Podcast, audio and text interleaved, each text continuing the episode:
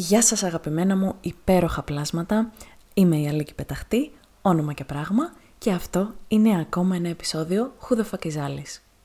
Βρισκόμαστε σήμερα εδώ, live με την πολυμελή ορχήστρα μου, στα πλατό της Κατεχάκη και σύντομα να σας πω ότι θα μεταφερθώ στα πλατό της Περιστεράρας γιατί μετακομίζω. Άχρηστη πληροφορία, αλλά ήθελα να τη μοιραστώ μαζί σας.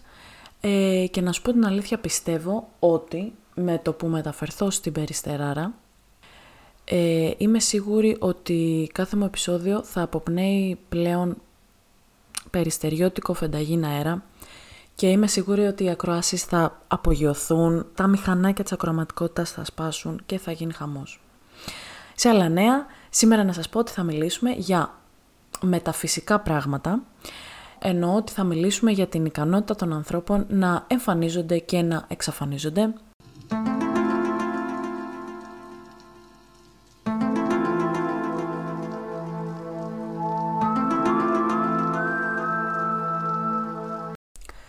Αυτές λοιπόν οι εμφανίσεις και οι εξαφανίσεις και αυτό το φοβερό χτυκιό του διαβάστηκε μου έδωσαν έτσι λίγο τροφή για σκέψη και τροφή για συζήτηση, για μονόλογο δηλαδή και λέω να σας πάω ε, σε άλλα ζητήματα όπως είναι το αίσθημα της ευθύνης, ο σεβασμός, η έλλειψη επικοινωνίας και πολλά ακόμα. Νομίζω όλοι μας έχουμε ζήσει αυτή την οδυνηρή στιγμή του να διαβαστεί το μήνυμά μας και να πάει άκλαυτο και αναπάντητο. Έχω κι εγώ φίλους που βλέπουν μήνυματα και δεν απαντάνε, αρκεί να με προκαλούν.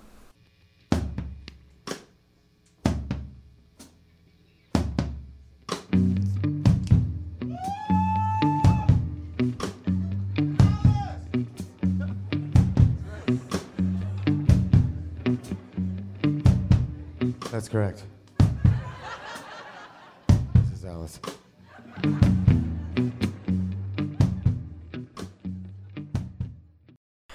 Καταρχάς να σου πω ότι σήμερα ηχογραφώ κάτω από αντίξωες συνθήκες, ε, έχω κλείσει το air condition για να μην ακούς το βουρ βουρ βουρ στα αυτιά σου και έχω αρχίσει σιγά σιγά και αποσυντήθεμαι, λιώνει η πέτσα μου και κατρακυλάει, χύνεται στο πάτωμα. Ε, γενικά σήμερα είναι μια δύσκολη μέρα και με πολύ ζέστη και με πολλές παρεμβολές, αλλά θα αντεπεξέλθω. Το σωστό ρήμα είναι αντεπεξέρχομαι. Επίσης το σωστό ρήμα είναι αποσυντήθεμαι όχι αποσυντήθομαι. Επιτίθεμαι σε κάποιον, όχι επιτίθομαι σε κάποιον. Επιτίθεμαι, επιτίθεσαι, επιτίθεται, επιτιθέμεθα, επιτίθεστε, επιτίθενται. Θέλω να σου πω ότι έχω τρεις φρέσκες σπαρταριστές ιστορίες, τρία διαφορετικά άτομα, τους συνέβη το ίδιο σχεδόν πράγμα. Στη μία λοιπόν ιστορία έχουμε το εξής. Δύο άτομα δεν γνωρίζονται από κοντά, γνωρίζονται από τα social. Μπούρου μπούρου, μιλάνε πολύ ωραία, πολύ καλά. Να βρεθούμε, να βρεθούμε. Μπορεί την Κυριακή, μπορώ την Κυριακή. Φτάνει η Κυριακή, στέλνει η κοπέλα, ισχύει για σήμερα.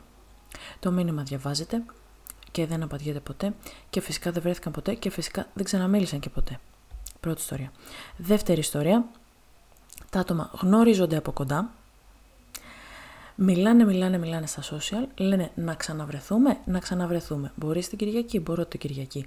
Φτάνει η Κυριακή, δεν βρέθηκε ποτέ κανείς με κανέναν, δεν ξαναμίλησε ποτέ κανείς με κανέναν. Τρίτη ιστορία, γνωρίζονται από κοντά, περνάνε πολύ ωραία, συνεχίζουν να μιλάνε, λένε να ξαναβρεθούν. Μπορεί την Κυριακή, μπορώ την Κυριακή. Φτάνει Κυριακή, δεν βρίσκεται ποτέ κανένας με κανέναν, δεν ξαναμιλάει ποτέ κανείς με κανέναν και μετά από τρεις εβδομάδες στέλνει αυτός στην τύπησα και της λέει ε, δεν βρεθήκαμε τελικά εκείνη την Κυριακή, δεν μου έστειλες. Και του λέει, δεν βρεθήκαμε τελικά εκείνη την Κυριακή, ούτε εσύ μου έστειλες. Έχεις λαγό, έχω λαγό. Έχει ουρά, πάτε καλά. Πάτε καλά. Θα μπορούσε παρακαλώ κάποιος να μου εξηγήσει γιατί συμβαίνουν αυτά τα πράγματα γιατί οι άνθρωποι χανόμαστε στη μετάφραση και χάνονται φαγητά, συνεννοήσεις, ραντεβού και ερωτικές ιστορίες στο χωροχρόνο. Θα σου εξηγήσω εγώ λοιπόν γιατί οι άνθρωποι εξαφανίζονται και δεν απαντάνε και δεν δίνουν καμία εξήγηση. Σε κάποιες περιπτώσεις νομίζω ότι ένας άνθρωπος εξαφανίζεται ε, για λόγους εγωισμού ή ανασφάλειας. Δηλαδή, δεν εμφανίστηκες εσύ, δεν μου έστειλες εσύ, δεν εμφανίζομαι κι εγώ, δεν σου στέλνω κι εγώ και η ιστορία μας πέφτει στη θάλασσα και πνίγεται. Σε κάποιες άλλες περιπτώσεις πάλι δεν είναι θέμα εγωισμού, αλλά είναι θέμα σταρχιδισμού. Είναι αυτοί οι άνθρωποι λοιπόν που σου λέει «Δεν την ξέρω και από χθες μωρέ, δεν με νοιάζει να κάτσω να τις εξηγήσω τώρα που τελικά δεν μπορώ ή κάτι μου συνέβη ή εν τέλει έχω και μια λιγκόμενα και δεν μπορώ να βγω σήμερα μαζί σου». Μεγάλη διαδικασία για να δίνω αναφορά σε έναν άνθρωπο που το ξέρω ελάχιστα και γενικά πιστεύουμε ότι κάποιον που δεν τον ξέρουμε σχεδόν καθόλου δεν φέρουμε και καμία ευθύνη απέναντί του και λέμε έλα μωρέ δεν με νοιάζει, δεν τον ξέρω και από χθες.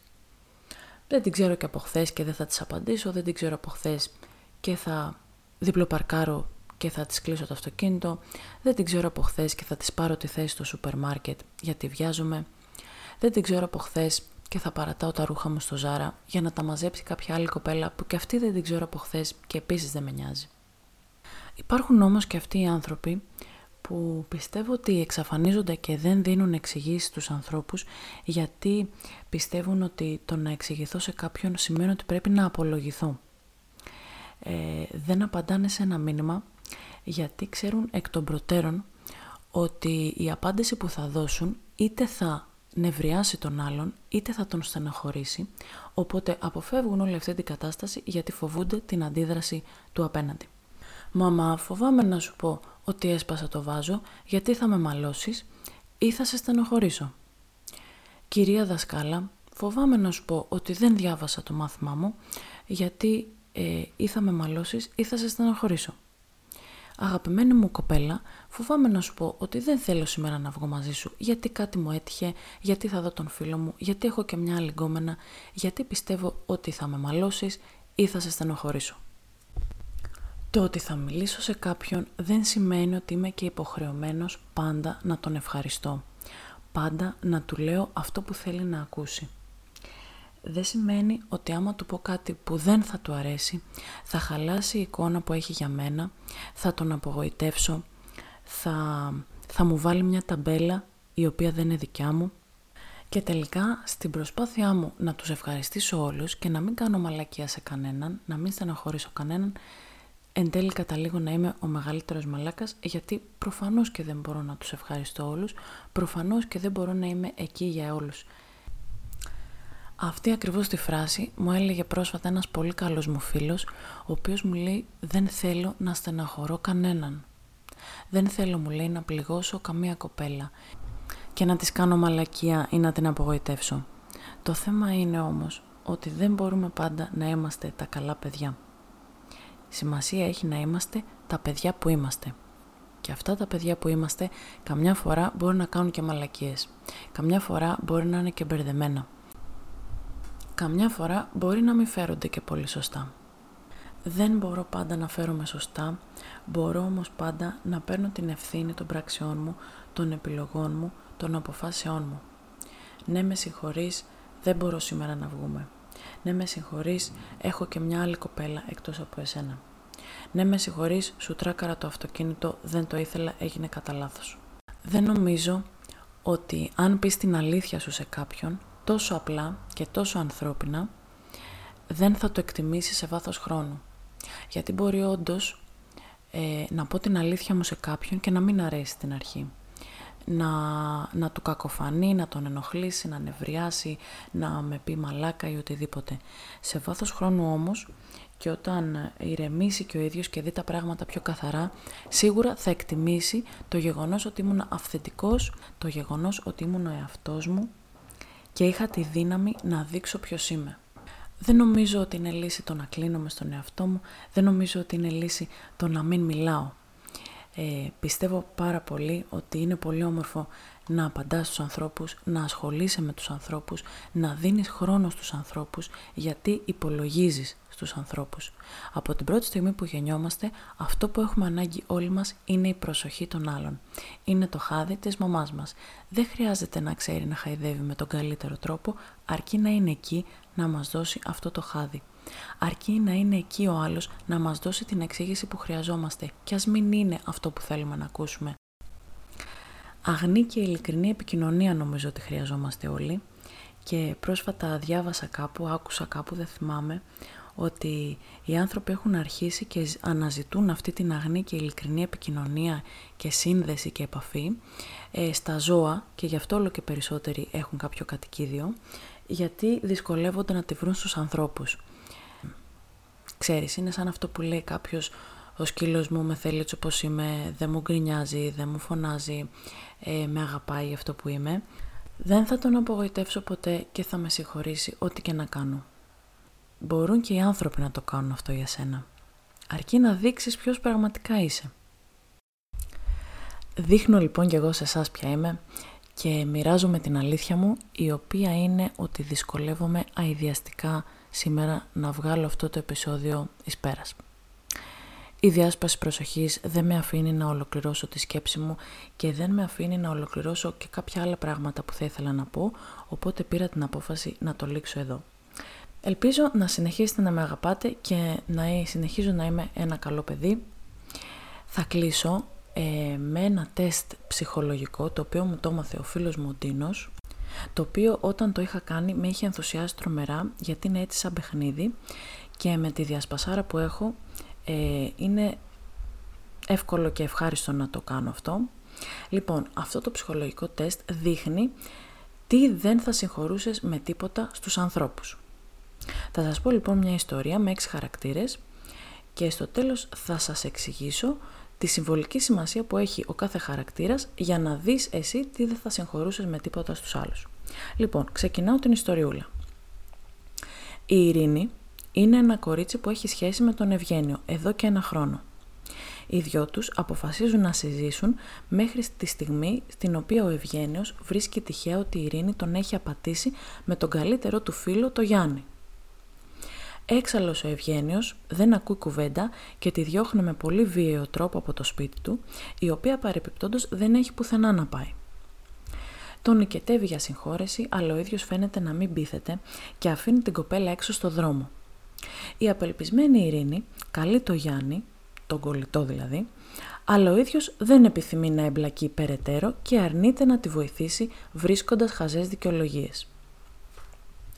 Η Ειρήνη, αφού δεν της απομένει επιλογή, παίρνει τα πράγματά της και αρχίζει να περιφέρεται στους δρόμους. Η ατυχία της όμως δεν σταματά εκεί, καθώς σε ένα σκοτεινό σημείο του δρόμου τραυματίζεται από ένα αυτοκίνητο που το οδηγεί ο Γιώργος. Ο Γιώργος δεν έχει άδεια οδήγησης και αποφασίζει να φύγει μακριά από το ατύχημα. Το ασθενοφόρο φτάνει με μισή ώρα καθυστέρηση και αφού η Ειρήνη μεταφέρεται στο, στο πλησιέστερο νοσοκομείο, ο γιατρός που βρίσκεται σε υπηρεσία, ο Αλέξανδρος, αρνείται να την κοιτάξει αφού σε πολύ λίγο τελειώνει η βάρδιά του και αποφασίζει να φύγει αφήνοντας την τραυματισμένη, αφήνοντας την τραυματισμένη ασθενή για τον επόμενο γιατρό, το Λευτέρη. Ο γιατρός ο Λευτέρης ωστόσο δεν εμφανίζεται στο νοσοκομείο γιατί είχε πιει πάρα πολύ το προηγούμενο βράδυ στον εορτασμό των γενεθλίων του ανεψιού του. Ως αποτέλεσμα όλων αυτών η Ειρήνη πεθαίνει από εσωτερική αιμορραγία. Θέλω λοιπόν να μου πεις ποιος είναι ο πιο ένοχος σε όλη αυτή την κατάσταση και να τους βάλεις στη σειρά με βαθμό ενοχής. Αυτός που έχει το, το μεγαλύτερο βαθμό ενοχής θα μπει πρώτος, αυτός που έχει το μικρότερο βαθμό ενοχής θα μπει έκτος. Θα σου έλεγα λοιπόν σε αυτό το σημείο να πατήσεις μια παύση, να τους βάλεις στη σειρά που πιστεύεις εσύ ποιος είναι ο πιο ένοχος και μετά να συνεχίσεις να με ακούς γιατί θα σου εξηγήσω τη συμβολική σημασία του κάθε χαρακτήρα. Λοιπόν, η ειρήνη συμβολίζει τη μοιχεία. Ο Ευγένιος, που είναι ο πρώτος της που την έδιωξε, συμβολίζει τη σκληρότητα. Ο Γιάννης, ο κολλητός του Ευγένιου, συμβολίζει την προδοσία. Ο Γιώργος, αυτός που την πάτησε με το αυτοκίνητο και δεν είχε δίπλωμα και έφυγε, συμβολίζει τη δηλία. Ο Αλέξανδρος, ο πρώτος γιατρός που ήταν εκεί αλλά είχε τελειώσει η βαρδιά του, συμβολίζει την αδιαφορία. Και ο Λευτέρης, ο τελευταίος γιατρός που δεν πήγε στην ώρα του για να τη βοηθήσει, συμβολίζει την ανευθυνότητα αυτά που θα βάλεις στην πρώτη και στη δεύτερη θέση είναι αυτά που δεν θα συγχωρούσες με τίποτα. Αυτά που θα βάλεις στην τρίτη και στην τέταρτη θέση είναι αυτά που θα συγχωρούσες μόνο υπό ορισμένες συνθήκες και αυτά που θα βάλεις στην πέμπτη και στην έκτη θέση είναι αυτό που θα συγχωρείς πάντα. Εγώ λοιπόν στην πρώτη θέση ασυζητητή έχω βάλει το Γιώργο που είναι ο τύπος που την πάτησε και συμβολίζει τη δηλία. Δεν θα συγχωρούσα με τίποτα τη δηλία. Νούμερο 2 έχω βάλει τον πρώτο το γιατρό που σηκώθηκε και έφυγε επειδή είχε τελειώσει η βάρδιά του, τον Αλέξανδρο που συμβολίζει την αδιαφορία. Επίσης ασυγχώρτη. Στην τρίτη θέση έχω βάλει, ποιον έβαλα στην τρίτη θέση, στην τρίτη θέση έβαλα το Γιάννη, τον κολλητό, που συμβολίζει την προδοσία, η οποία τη συγχωρώ υπό ορισμένες συνθήκες. Τέταρτον, έβαλα το δεύτερο γιατρό, το Λευτέρη, που είναι η ανευθυνότητα. Στην πέμπτη θέση έχω βάλει τον Ευγένιο, που είναι η σκληρότητα και τη συγχωρώ. Και στην έκτη θέση έχω βάλει την κοπέλα την Ειρήνη, που είναι η Μοιχεία. Και κρίμα τώρα να πεθάνεις από ένα κέρατο, έτσι. Αυτά για σήμερα. Σας ευχαριστώ για άλλη μια φορά που με ακούσατε. Ε, συγχωρέστε με, έχω πάθει καλοκαίρι, δεν ξέρω τι μου συμβαίνει. Ε, θα τα πούμε σε δύο εβδομάδες. Φιλιά πολλά και σκέψεις λίγες.